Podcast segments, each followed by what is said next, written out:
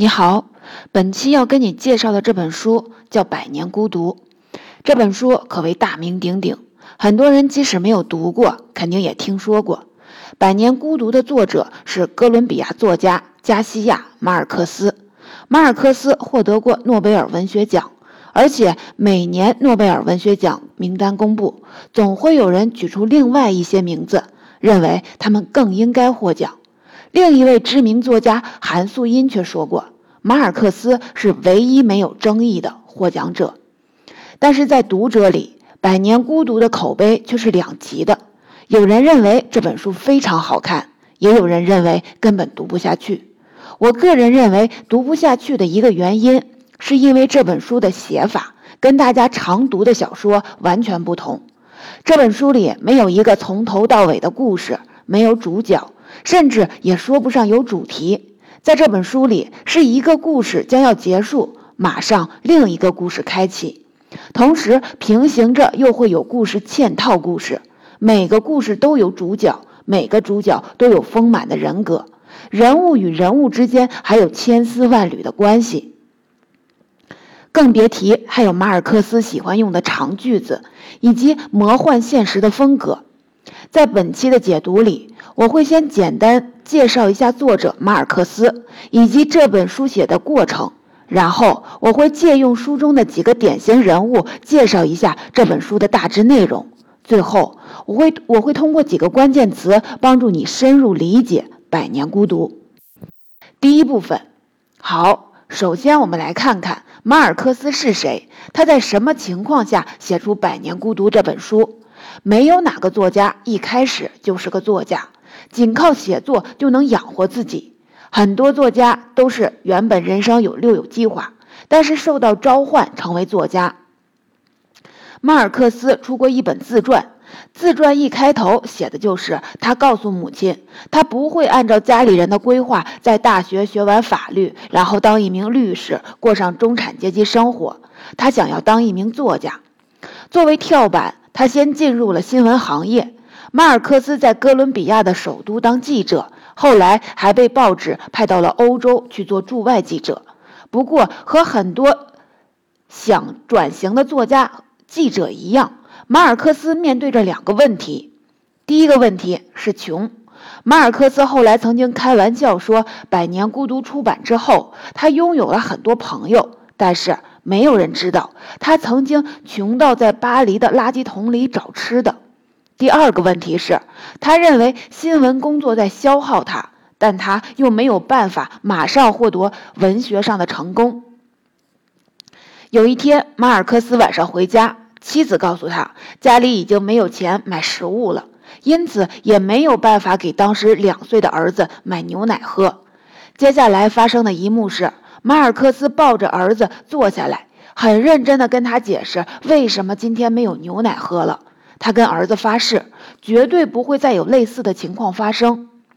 马尔克斯的传记作者这样描写当时马尔克斯的心情：就算他自己习惯挨饿，家里的妻小也要吃饭。对文学，他咬牙准备说再见。不过，很快马尔克斯生命中的贵人出现了，这个人叫做卡门。巴尔塞斯，他在一九六二年成了马尔克斯的文学经纪人。不要小看这个女人，卡门可以说是整个西班牙语文学世界最著名的文学经纪人。卡门开始张罗着出版马尔克斯的小说，还把马尔克斯过去写的一些作品卖给了纽约的出版社。尽管当时他的作品连出母语版都很难。一九六七年。《百年孤独》出版可以说是有史以来最畅销的书籍之一。我查了下，有个说法是全球卖了超过五千万册。这样一本书对一个作家的意义，不仅仅是让他实现了财务自由，想写什么就写什么，更大的意义是写出这样一本书，可以说是一个作家毕生的追求，而且也是一个可遇不可求的事儿。我曾听听到中国作家余华的一个评价，大意是：当年拉丁美洲文学大爆发，其中出现了一群才华横溢的作家，包括哥伦比亚的马尔克斯、秘鲁的略萨、墨西哥的富恩特斯、阿根廷的科萨纳科塔萨尔、古巴的卡彭铁尔等大师级的人物。而马尔克斯之所以在这么多大师中也显得卓尔不群，就是因为他写了《百年孤独》。后来，《百年孤独》的写作过程已经被神化过。按照公开的说法，在一次开车带着家人从墨西哥回家的路上，没走多远，不知从何而来，小说的第一句子出现在他的脑海。在这个句子之后，虽然看不见，但很明白的是，整部小说仿佛从天庭直接聆听书写下载而来，强而有力，如魔法般无可抗拒。最终写完《百年孤独》时，是一个上午的十一点。马尔克斯回忆，当时家里只有他一个人。他打电话想告诉朋友，可是又找不到人。接下来，他陷入一种多年忙于做一件事，但突然做完之后的迷惑之中，不知道自己该干什么。这时，看到一只蓝色的猫走进房间，马尔克斯想：嗯，可能这本书能卖得好。之后，在给朋友门多萨写的信里，马尔克斯说。这么多年来，我像畜生一样工作，每天累得像条狗。我不知道自己的未来是什么，只知道自己喜欢小说，但也知道写小说没办法养活自己。你看，即使是创造者本人，也不清楚自己创造出来的东西会遇到什么样的命运。即使刚刚完成一部注定大受欢迎，而且会成为经典的作品，作家也仍然处在高度的自我怀疑之中。回到《百年孤独》，对这本书有很多解读，其中一种解读把它同哥伦比亚以及拉丁美洲的政治局势联系在一起。当然，这种解读不是没有道理。拉丁美洲的那段历史确实充满了让人唏嘘的故事，它跟殖民统治、推翻殖民统治之后的独裁政权以及贸易全球化后所谓的新殖民联系在一起。但是如果仅仅以这个视角来看待《百年孤独》，还是把这本书看得小了。《百年孤独》之所以成为一本全球畅销书，在文学已经不在主流的年代，掀起一阵阅读狂潮，跟它具有超越了某个民族、某个国家的共性有关。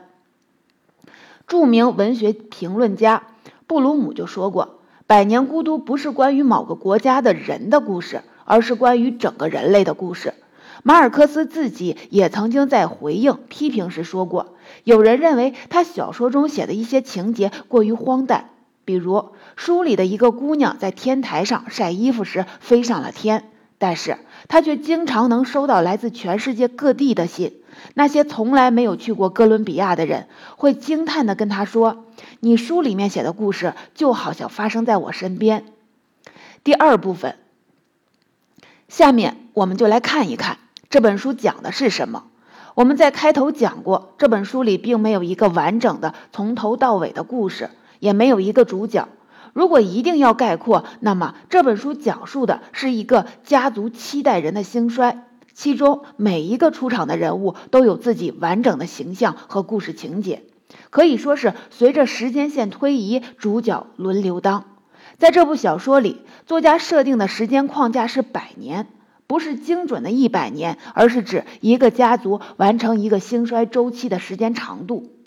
与百年这个时间框架对应，小说也设定了一个空间框架。小说中的所有故事全部都发生在一个叫做马孔多的小镇上。借用现在流行的漫威宇宙的说法，马尔克斯创造出了一个马孔多宇宙。小说的主主要出场人物是一个家族。叫布恩迪亚家族，马孔多这个地方由布恩迪亚家族开创，同时伴随着最后一个家家族成员的死亡消亡。这个家族七代人的命运，就是这本书里要讲的故事。在小说里，这个家族的命运其实早已经被写好。书里出现过一位吉普赛人魔法师，这位魔法师跟这个家族交情很深，他留下了一册羊皮卷。羊皮卷上明明白白记载了这个家族的历史，只不过拿到了羊皮卷，家族成员也不知道自己未来的命运，因为羊皮卷是用梵文写的，需要破解。家族的成员中，当然有人对这个羊皮卷感兴趣，家族第六代的一位男性就用了相当长时间来破译这个羊皮卷。不过破译出来也没有什么用，因为破解羊皮卷的过程和家族命运的进程是同步的。羊皮卷上记载的事情都已经发生，没有办法挽回。下面我会挑选几个家族人物来试着串起这个家族的故事。我会用开拓者、诠释者、纵欲者和沉思者来概括他们。这四种人格在家族的成员中交替出现。我挑选出这四个人，只是家族里表现出的最典型的而已。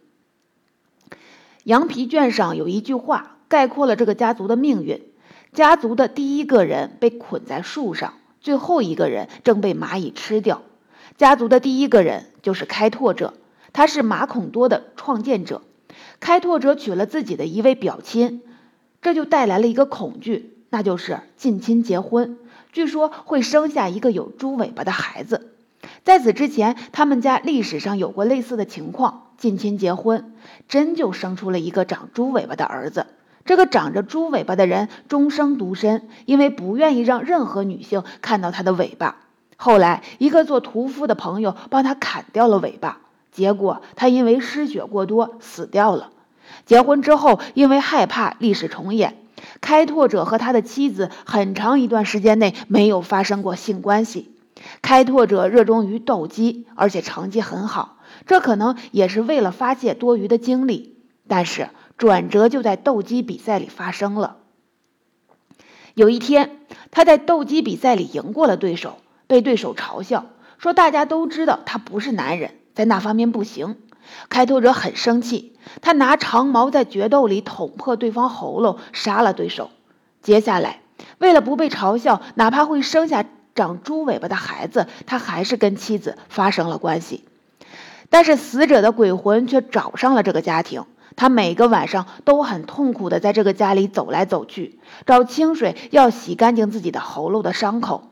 开拓者的妻子很体贴，还在家里摆了各种盛满清水的容器。但最后，开拓者再也受不了，于是决定离开原来住的村子，能走多远就走多远，永远不回来。这才创建了马孔多。后来，他们非常庆幸。自己生下来的两个儿子和一个女儿都非常健康，准确的说都没有猪尾巴。开拓者是一个非常有能力的人，他把各家房屋的位置安排的井井有条，对所有未知的事情充满了好奇和探索。比如，他曾经试图用放大镜来制造武器，还曾经研究过炼金术。他是前面提到的那个吉普赛魔术师的好朋友。但是，在他生命的后半段，开拓者完全沉浸在了自己的世界里。对他来说，时间已经静止，每天都是星期一。为了打破这种静止，他抽出门阀，准备把家里所有的东西都捣个稀巴烂。没有办法，儿子只能向邻居求助，用了几十个人才把他按倒在地，捆到了院子里的一棵树上。他开始讲谁也听不懂的语言，能够跟死人交谈。但他却认不出来家里的人。为了防止他再发疯，从此他就一直被捆在树上，头上搭了个凉棚，饭点儿有人来送吃的给他，直到死去。诠释者是家族第二代中的佼佼者。百年孤独的第一句话是：多年以后，面对行刑队，奥雷里亚诺·布恩迪亚上校将会回想起父亲带他去见识冰块的那个遥远的下午。奥雷里亚诺上校就是那个诠释者。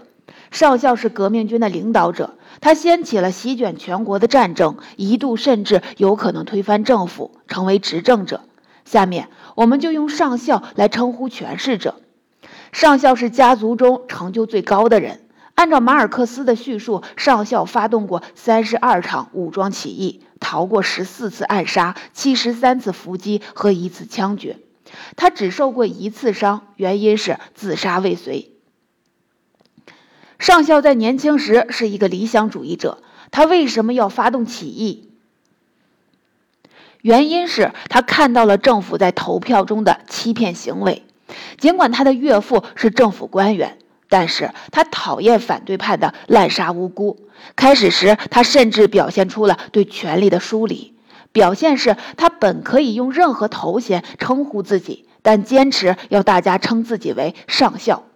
不过，权力还是没有放过上校，诠释者本人被权势改变。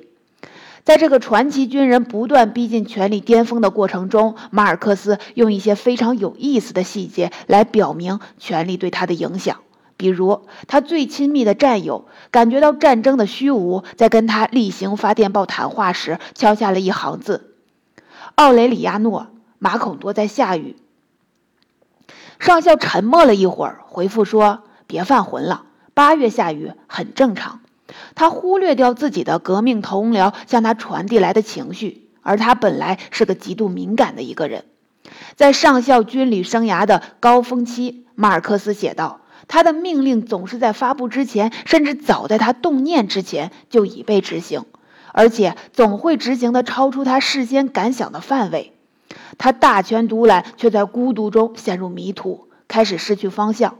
被占领市镇中人人们呼欢呼，令他厌恶，因为他们也曾向他的敌人们发出同样的欢呼。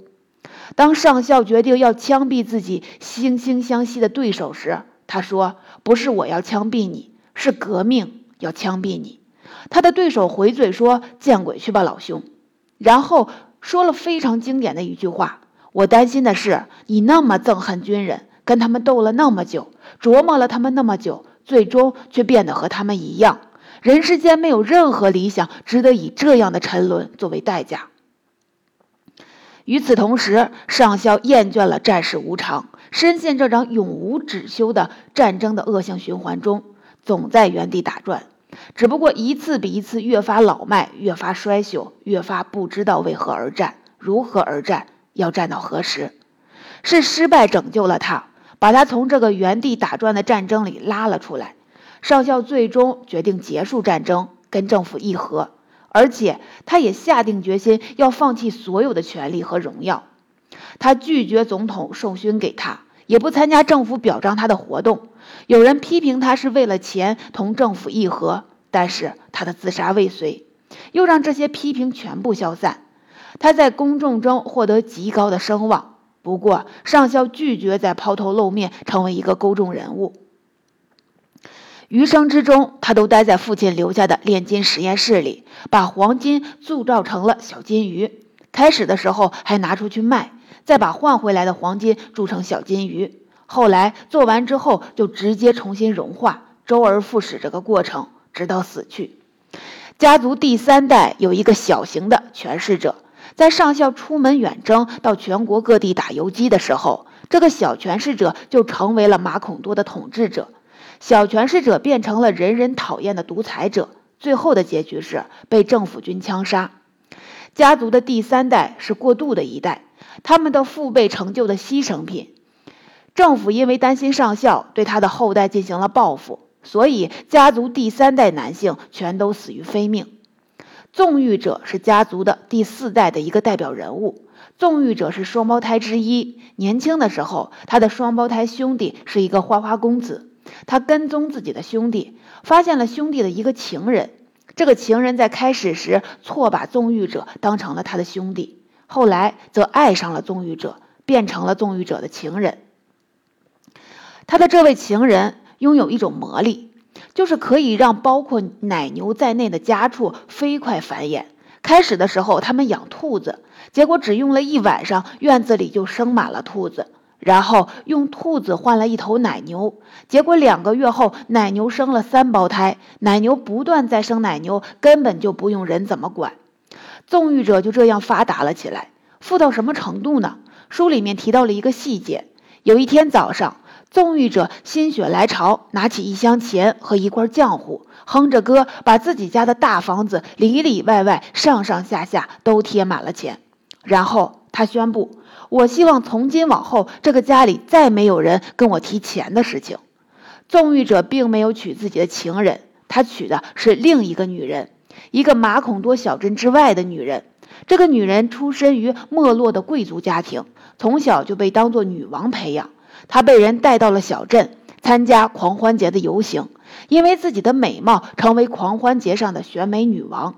纵欲者也是在这个时候一眼爱上了她。但是，纵欲者虽然娶了女王，却仍然觉得跟情人在一起生活更舒服。他先是白天都在情人的家度过，后来索性连晚上也不回家，只是在一些重要的时刻才回到家里跟家人一起。纵欲者大肆挥霍，举行宴会，每天十一点都有一辆货车给他运来香槟和白兰地。从车站取酒回家的路上，他见到人只要高兴，不管认识不认识，都会邀请对方来参加宴会狂欢。反正他不断繁衍的牲畜给他带来了取之不尽的财产。他的宴会吸引了整个地区的游手好闲者和贪吃的人，他自己也很贪吃。他会在家里举办吃东西大赛，最后胜利的人往往是他，这让他变成了一个大胖子。不过讽刺的是。纵欲者最后却是饿死的，在马孔多下四年十一个月零两天的大雨之后，家畜纷纷死掉，他的情人也失去了让牲口繁衍的能力，他就这样开始变穷，他的嗓子生了病，就好像有一双大钳子扼住了喉咙一样，不要说吃东西，呼吸说话都困难。从纵欲者这一代开始，家庭的命运开始由盛转衰。纵欲者有一个女儿，她爱上了一个工人，但是母亲，也就是纵欲者的妻子，认为门不当户不对，不能接受。这个故事很凄美。工人每次出现时，都有一群黄色蝴蝶在附近。他会在晚上从屋顶偷溜进浴室和爱人幽会。母亲发现之后，跟镇长说家里出现了偷鸡贼，请镇长安排了士兵在院子里。并且嘱咐，如果看到有人在房顶，就开枪。这位工人被枪打中，终生行动不便，但余生对自己的爱情闭口不提，就让人把他当成偷鸡贼看待。纵欲者的女儿则被送到母亲年轻时候待过的修道院，在那里孤独终老。只有一个私生子被送回来，可以说这一对情侣在短暂的激情之后，此后都生活在漫长的孤独中。这个私生子就是沉思者。沉思者是家族第六代的唯一一位男性，也是最终破解了吉普赛魔术师留下的记载了家族命运的羊皮卷的人。沉思者年轻时候被囚禁在家里，不允许外出，因为他的奶奶担心被人发现私生子的存在。很讽刺的是，诠释者，也就是上校发起战争的目的之一，就是为争取私生子的合法权利。而且，这个家族此前对私生子都是坦然接受的。不过，沉思者倒也不寂寞，魔术师的鬼魂会跟他交谈，告诉他家族的往事，还指导他如何去破解羊皮卷。后来，当家族的人一个个死去，没人再管他，沉思者就经常离开家，到小镇上的一个书店去看书，寻找那些能够帮助他破解羊皮卷的参考书。沉思者更像是一个学者。也像是魔术师的传人，但是他没有摆脱家族的宿命，总会爱上不该爱上的人。当家族第五代的一位女性，也就是沉思者的姨妈，从欧洲回到马孔多小镇时，她的命运以及整个家族的命运就开始走向终结。沉思者爱上了自己的姨妈，开拓者和妻子担心的诅咒终于发生了。家族的第五代女性和第六代男性之间产生了爱情，并且结合，然后生下了一个儿子。这个儿子有一条猪尾巴。然后母亲死于产后失血过多，父亲由于悲痛走出家去找自己的朋友，疏于照顾婴儿，婴儿被一群蚂蚁给拖了出来，给吃掉了。家族的第一个人被捆在树上，最后一个人正在被蚂蚁吃掉。羊皮卷上所有的话都应验了。沉思者回到家，在巨大的悲痛里重新拿起羊皮卷，发现自己的经历就是羊皮卷上写的。于是他继续破译，想要知道接下来的命运。不过，在沉思者破译完羊皮卷之后，马孔多和这个家族的命运不但在纸上全部揭晓，在现实中也走向了尾声。一场圣经中才有的飓风，把马孔多这个小镇从地球上彻底给抹掉了。到这里，书里的四个典型人物形象，也就是开拓者、诠释者、纵欲者和沉思者，就介绍完了。当然，我提到的这四种形象，仅仅是马尔克斯塑造的丰富人物中的一部分。第三部分，我们之前也说过，开拓、诠释、纵欲、沉思这四种特征，在家族七代人身上其实是不断重复出现，甚至有所交叉的。理解这部小说的一个关键词就是重复。或者用中国人喜欢说的词，就是轮回。重复这一点，从家族成员的名字上就可以看出。很多人看《百年孤独》，一个特别大的困惑就是搞不清楚到底谁是谁，谁跟谁又是什么关系。书里面的名字如果是全名，往往会很长，比如家族第一代的族长何塞、阿尔卡迪奥、布恩迪亚，而且很多名字会反复出现，明明是不同代的不同人，却有相同的名字。因为家族给后代取名字时，会从长辈的名字中挑选，也就是我为什么在前面尽量避免提到人名。不过你不用为这个事情困扰，在早期《百年孤独》的版本里，作家本人也搞混过，弄错了人物之间的辈分关系。因此，下面要提到的这些名字，你也不用刻意去记住。在家族所有的名字里，出现频率最高的是三个：阿尔卡迪奥。奥雷里亚诺、雷梅戴斯这三个名字也代表着人物的鲜明特征。凡是叫阿尔卡迪奥的，都属于外向型人格，往往鲁莽而强壮，做事不考虑后果，都有纵欲者倾向；叫奥雷里亚诺的，都属于偏内向型，偏好思考，享受独处，性格容易抑郁，身上都有着沉思者的特征；叫雷梅戴斯的，都是绝世大美女。名字代表着命运，一方面代表着叫这个名字人的命运，另一方面代表着整个家族在重复中向前推进。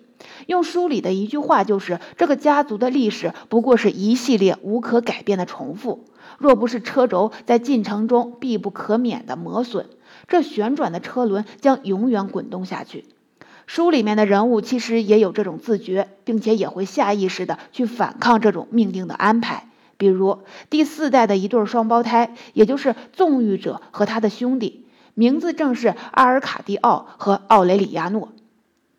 小的时候，这两个小家伙会刻意表演他们的相似，比如两个人吃饭，一个人会故意模仿，看起来就是像一个人对着镜子吃饭。他们两个人也会恶作剧般的互换身份，以此来捉弄长辈。后来，大家怀疑，在这种互换身份的过程里，他俩自己也分不清楚自己究竟是阿尔卡蒂奥还是奥雷里亚诺。一个证据就是阿尔卡蒂奥表现得越发抑郁忧郁，而奥雷里亚诺却越长越活泼，这明显就是搞混了。再或者是他们有意想要突破这个名字带给自己的命运的禁锢。再比如，家族第五代的一位女性离开马孔多去欧洲留学。她曾经和自己当时的未婚夫说起来自己的家族。她喜欢马孔多，愿意跟丈夫在那里终老一生。但是生下来的两个儿子绝对不能再叫奥雷里亚诺以及阿尔卡迪奥，生下来的女儿也绝对不能再叫雷梅黛斯。你看，她也想要摆脱家族这种轮回的命运。但是他还是逃脱不了已经写好的命运。回到马孔多之后，他同一个叫奥雷里亚诺的家族成员陷入爱情。这个奥雷里亚诺就是沉思者。他们生下了家族的最后一个人，一个长着猪尾巴的孩子。理解这部小说的另外两个关键词是权力和爱情。权力和爱情其实是马尔克斯作品中两个永恒的主题。他擅长写权力和爱情对人的改变。人会为爱痴迷，也会为权力痴迷，后果都是惊人的。百年孤独，漫长的七代人历史，其实就是权力和爱情的不断重复。这里的权力，有时是像权势者那样直接的军事权力，有时是家族内部族长的权力。权力造就权势者，造就族长，造就小独裁者。这里的爱情，有时是古典意义上对爱情的追逐，有时则表现为欲望的满足。它造就了纵欲者，也让沉思者走向灭亡。他们不断的回复回想，直到家族命运走向终结。总结好了，本期内容就给你基本讲完了。最后总结一下：首先，《百年孤独》让马尔克斯成为全世界最知名的作家，以及为诺贝尔奖增光的人物。其次，《百年孤独》讲述的是一个叫马孔多的地方，一个家族七代人从开拓到消亡的历史。我用四个人物：开拓者、诠释者、纵欲者和沉思者，来给你串起这个家族的兴亡史。最后，我提供给你理解这本书的三个关键词：重复、权力和爱情。马尔克斯钟情于写权力和爱情对人的改变，这两个主题贯穿《百年孤独》。家族七代人的命运中有不变的重复，不过这种重复何尝不是人性对权力和爱的回应的不变？这也是为什么评论家会说，马尔克斯写的不是某个民族的故事，写的是整个人类的故事。